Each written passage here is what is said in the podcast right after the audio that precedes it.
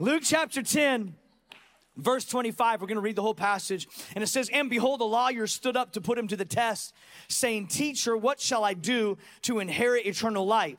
And he said to him, What is written in the law? Jesus answers a question with a question. He would have been a good politician. How do you read it? And he answered, You shall love the Lord your God with all your heart and with all your soul and with all your strength and with all your mind. That's with everything, in case you didn't know. And he slips this in here, so just don't miss this one. And your neighbor as yourself. And he said to him, You have answered correctly, do this and you will live. But he, desiring to justify himself, said to Jesus, And who is my neighbor? That's the question, isn't it? It's like, I'm good with loving my neighbor. Just make sure you specify, like, who's the neighbor? Which one? The right or the left? Backyard or front yard? Like, who, which, which neighbor? He says, Who is my neighbor? Jesus replied, A man was going down from Jerusalem to Jericho, and he fell among robbers who stripped him and beat him and departed, and leaving him half dead. Now, this is not the message, but I want to tell somebody came into church if you feel like you're half dead, I want to give you some encouragement. Because if you're half dead, you're also half alive. For, for so so for some of you, you need to come in with the realization you've been you've been so so down that you've been half dead, but I want to encourage you that you're also half alive. And the enemy should have taken you out when he had the chance, but instead he only left you half dead. Half dead's good news because that's not all the way dead. I know, I know, I'm really smart. If, if you came in feeling half dead, I believe God's gonna do a resurrection in your life today because my Bible says that Jesus came to give life and life to the full. Now, by chance, a priest was going down that road, and when he saw him, he passed by on the other side. So, likewise, a Levite, when he came to the place and saw him, passed by on the other side. Both of them did not help. But a Samaritan, as he journeyed, came to where he was, and when he saw him, he had compassion. He went to him and he bound up his wounds, pouring on oil and wine. And then he sat him on his own animal and brought him to an inn and took care of him. And the next day he took out two denarii and gave them to the innkeeper, saying, Take care of him, and whatever more you spend, I will repay you when I come back. Which of these three do you think proved to be a neighbor to the man who fell among the robbers? He said, The one who showed him mercy. And Jesus said to him, You go and do likewise.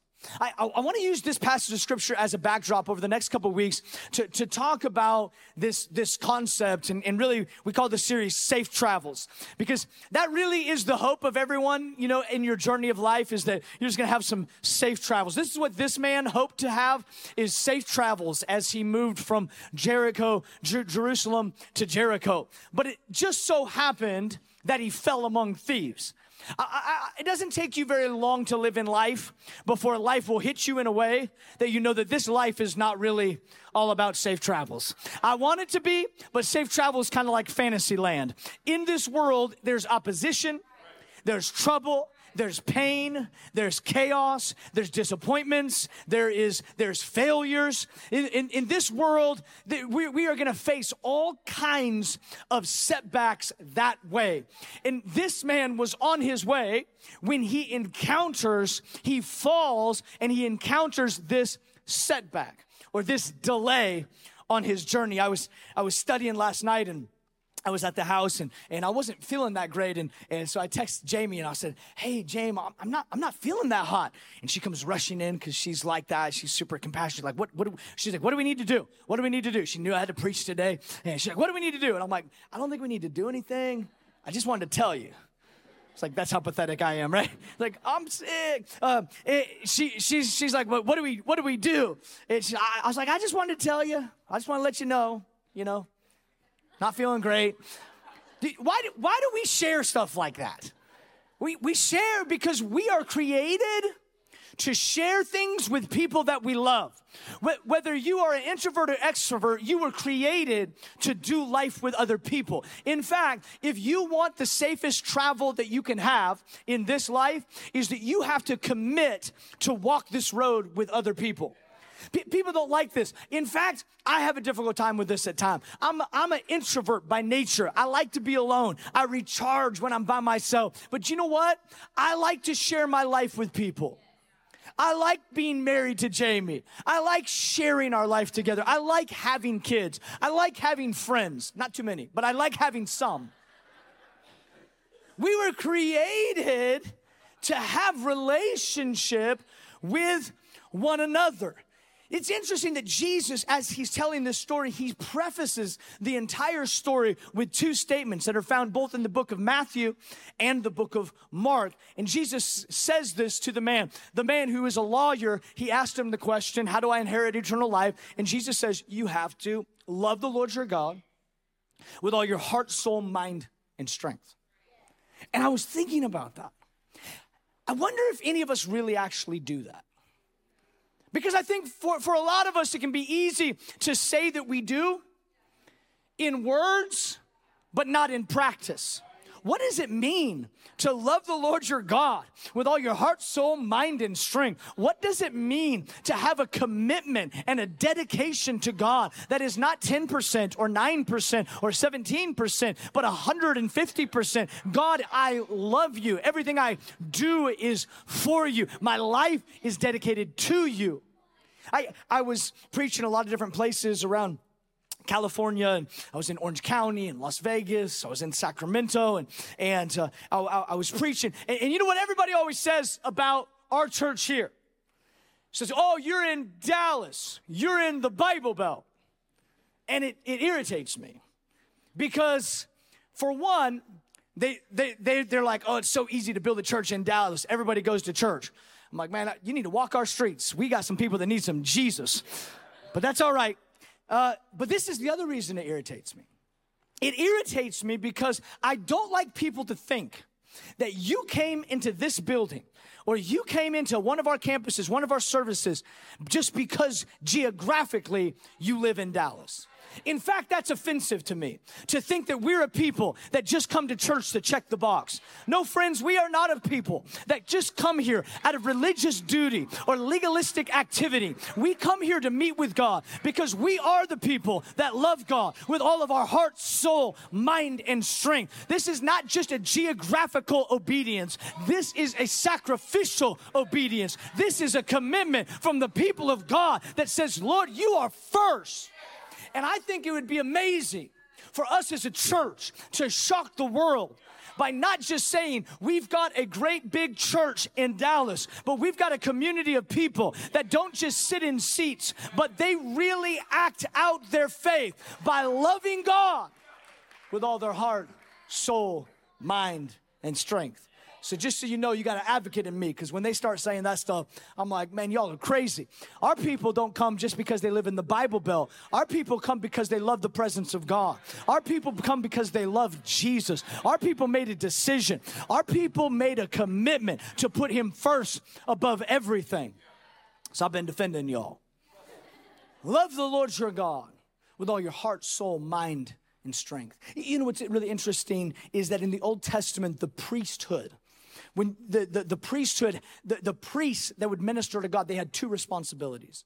Their number one responsibility was to minister to God. That was it.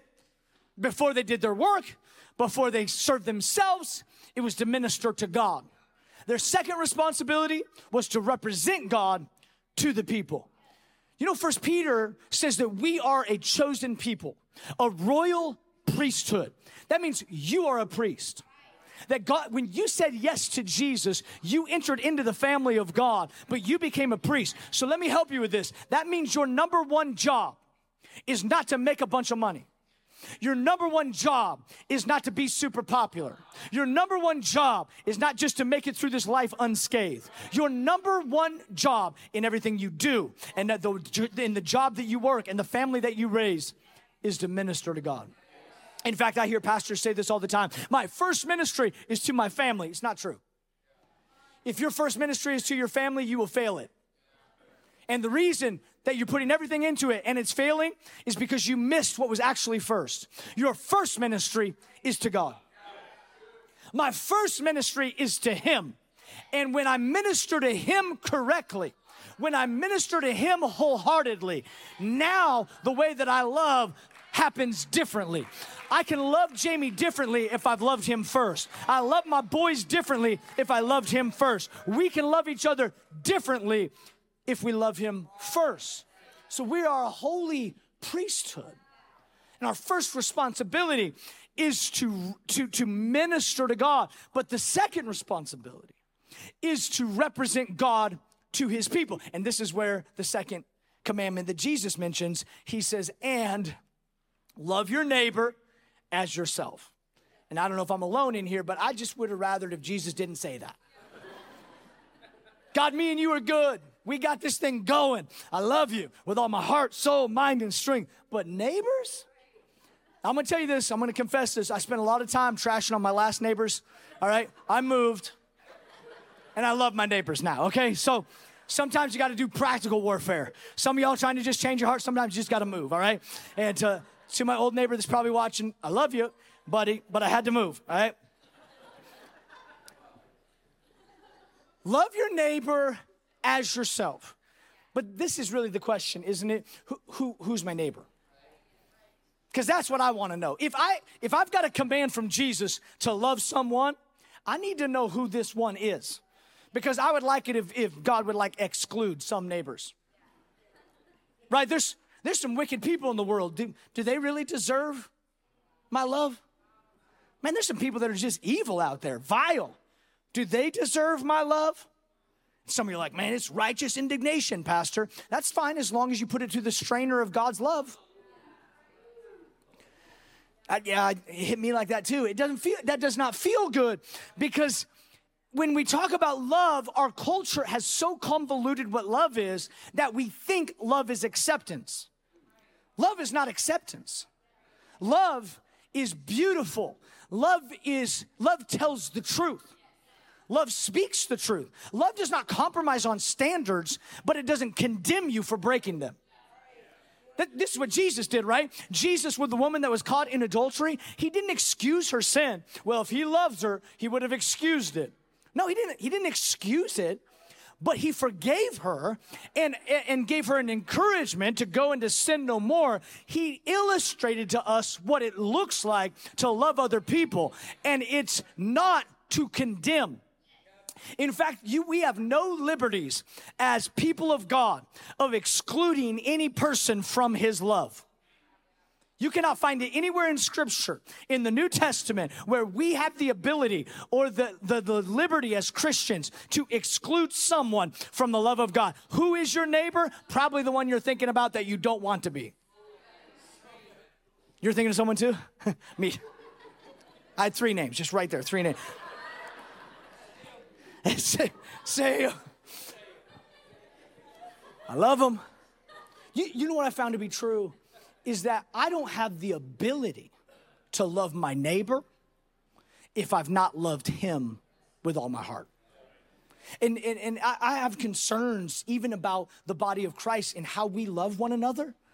Because I'm telling you, this should be the safest place that you ever walk into. Shouldn't matter how you're dressed, how you look, what you've done this weekend. This should be a safe place to walk in and experience the presence of God. You shouldn't feel judgment or condemnation. You might feel holy conviction. Conviction's different than condemnation. Condemnation says you're bad.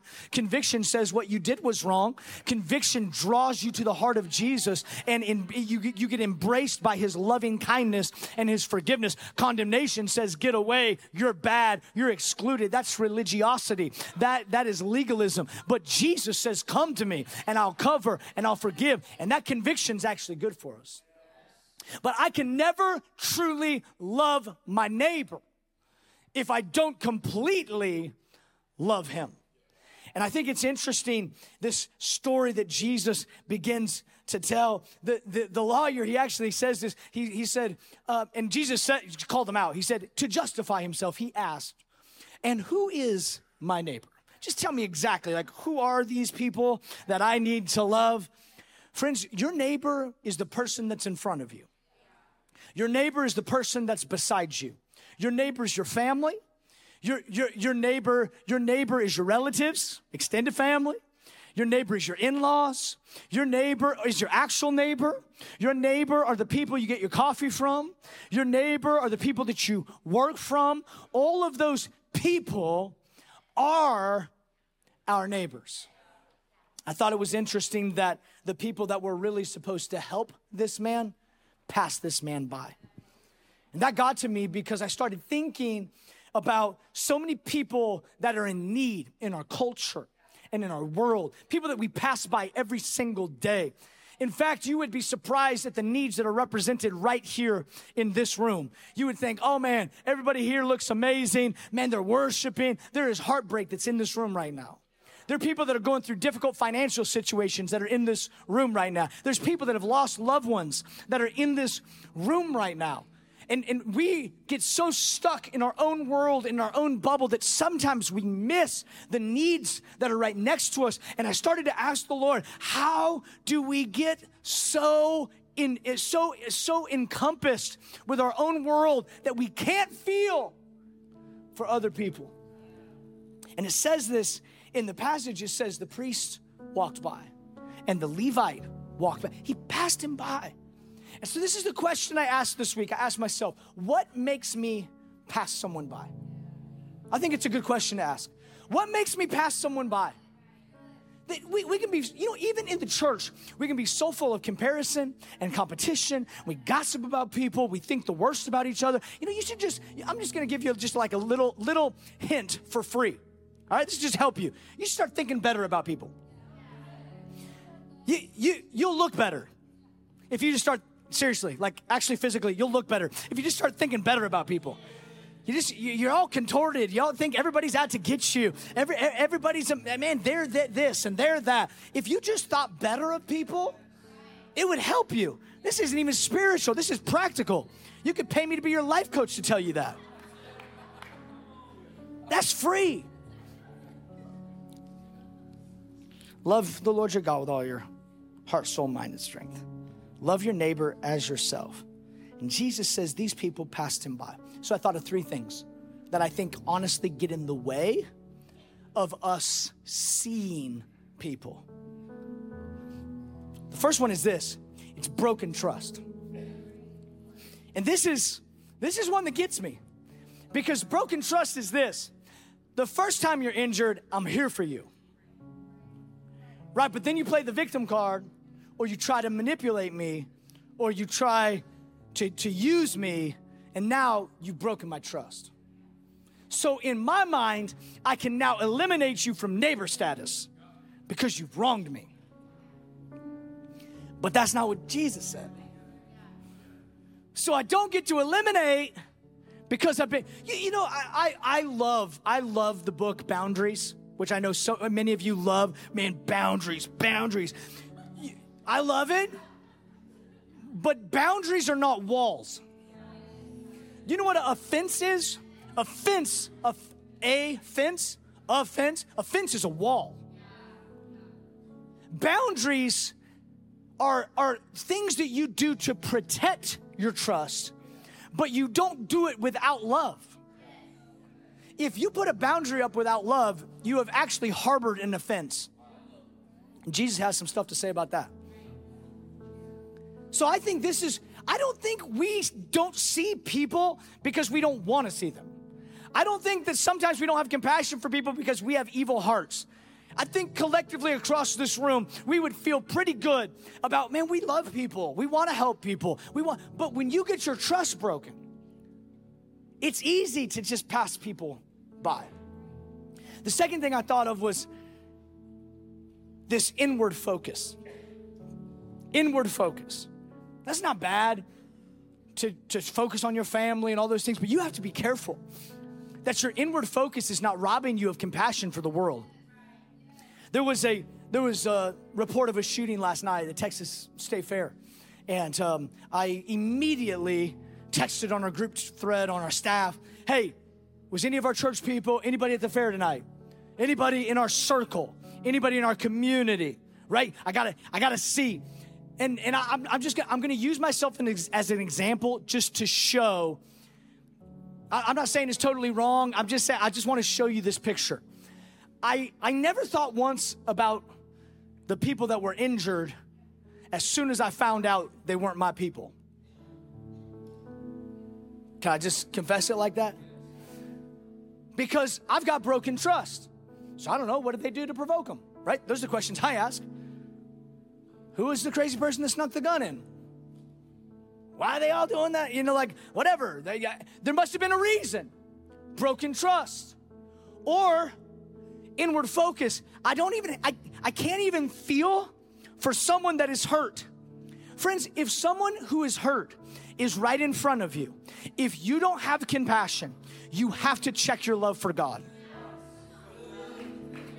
I'm saying some heavy things, but I, I, hope that you hear my heart in this is that this is how we transform cities. It's not by acceptance, but it is radical love. It's radical love that says, I, have got your back. I, I, I, see your pain. I, I see what you're walking through. I can, I can empathize with you. It's not take my, my side or try to designate you as a non neighbor so that I don't have to love you.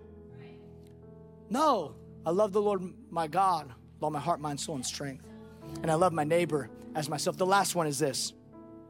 And this is where I think all of us can get it's calloused hearts. It's not meaning to be calloused, but there's so much pain in this world.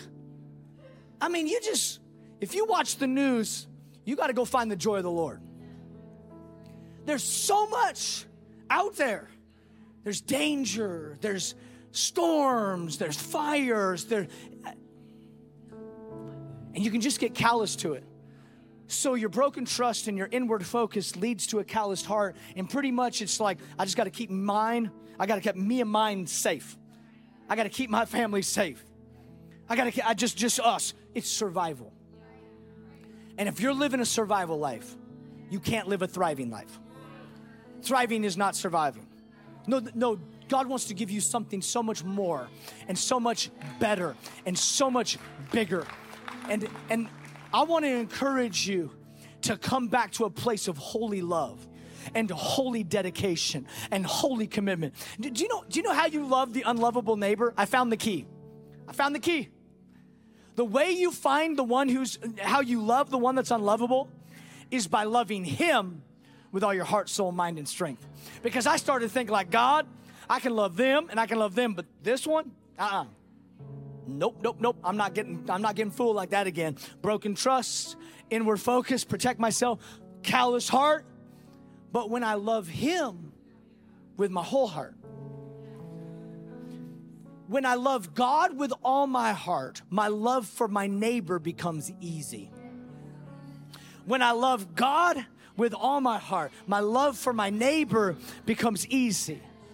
You know, I, I, I battled with this message because I wanted to preach something like, the anointing breaks the yoke of bondage this week. I just felt like that. I just felt like, man, let's just let's just get after it. Lay hands on some people and, and, and the Holy Spirit just kept on bringing me back to this passage and to this thought.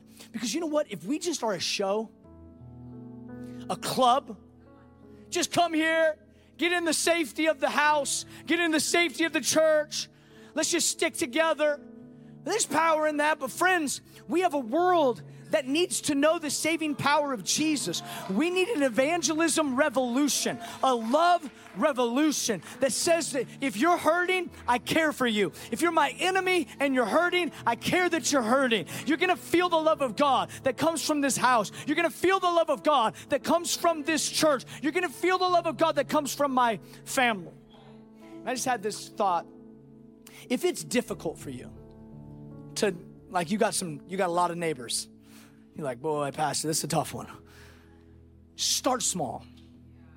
Start by loving Him with everything and see what happens. And then love your family well. Love your family well. Like, love them really well. Spend time together. Create moments. Get them in the house of God. Be in the presence of God. Make your kids go to youth group. Get into place where they're around godly young people and start small. You, you might have a neighbor out there that's like, man, that's a that's a process. I'm good with that. But if you keep loving him with all your heart, that neighbor is going to get easier and easier. But you just start taking steps of faith into loving your family. Some of the greatest wounds happen through family. The people that hurt you the most are usually the ones closest to you. So you're like, man, I can love my neighbor, but I can't love them because of, yeah, even that family member, even that ex wife is your neighbor. I'm not going to excuse, I didn't say excuse. I just said, don't let your boundary be a wall of offense that makes you stumble. You know why we don't receive the fulfillment, like all fulfillment in, in who God is? Is because we only obey God partially.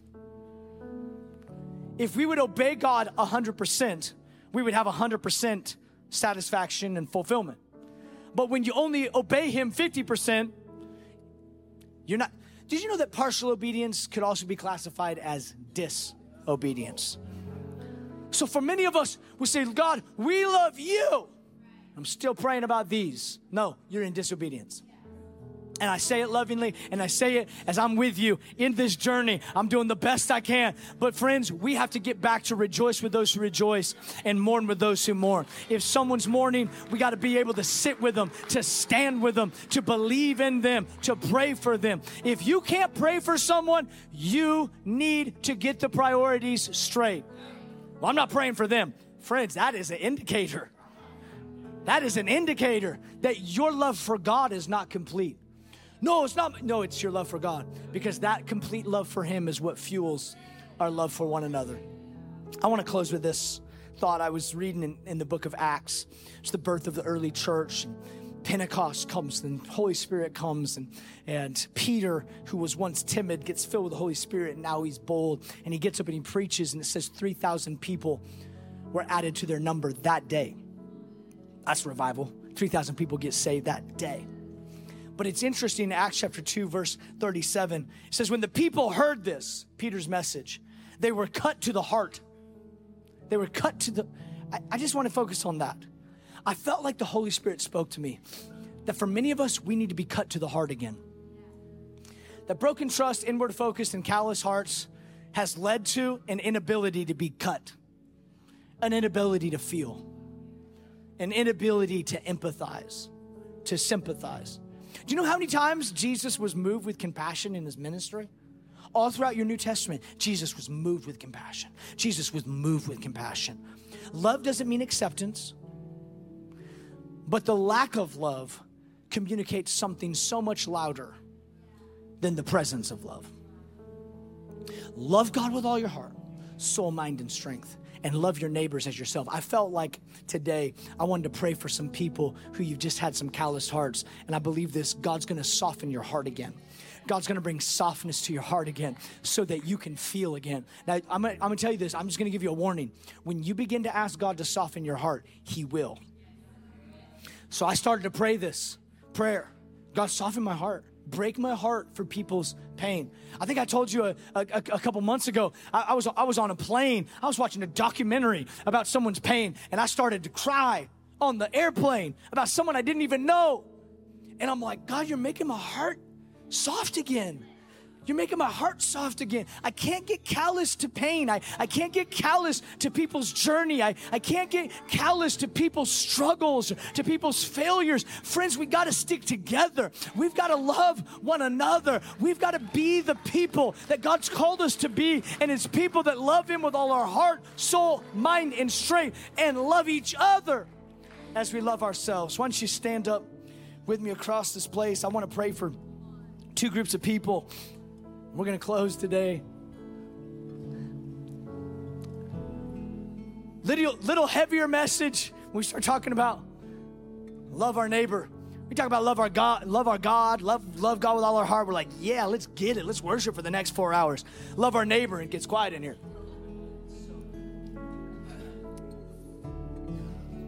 If you feel like you can't, it's not because you can't. It's because you need to love him more.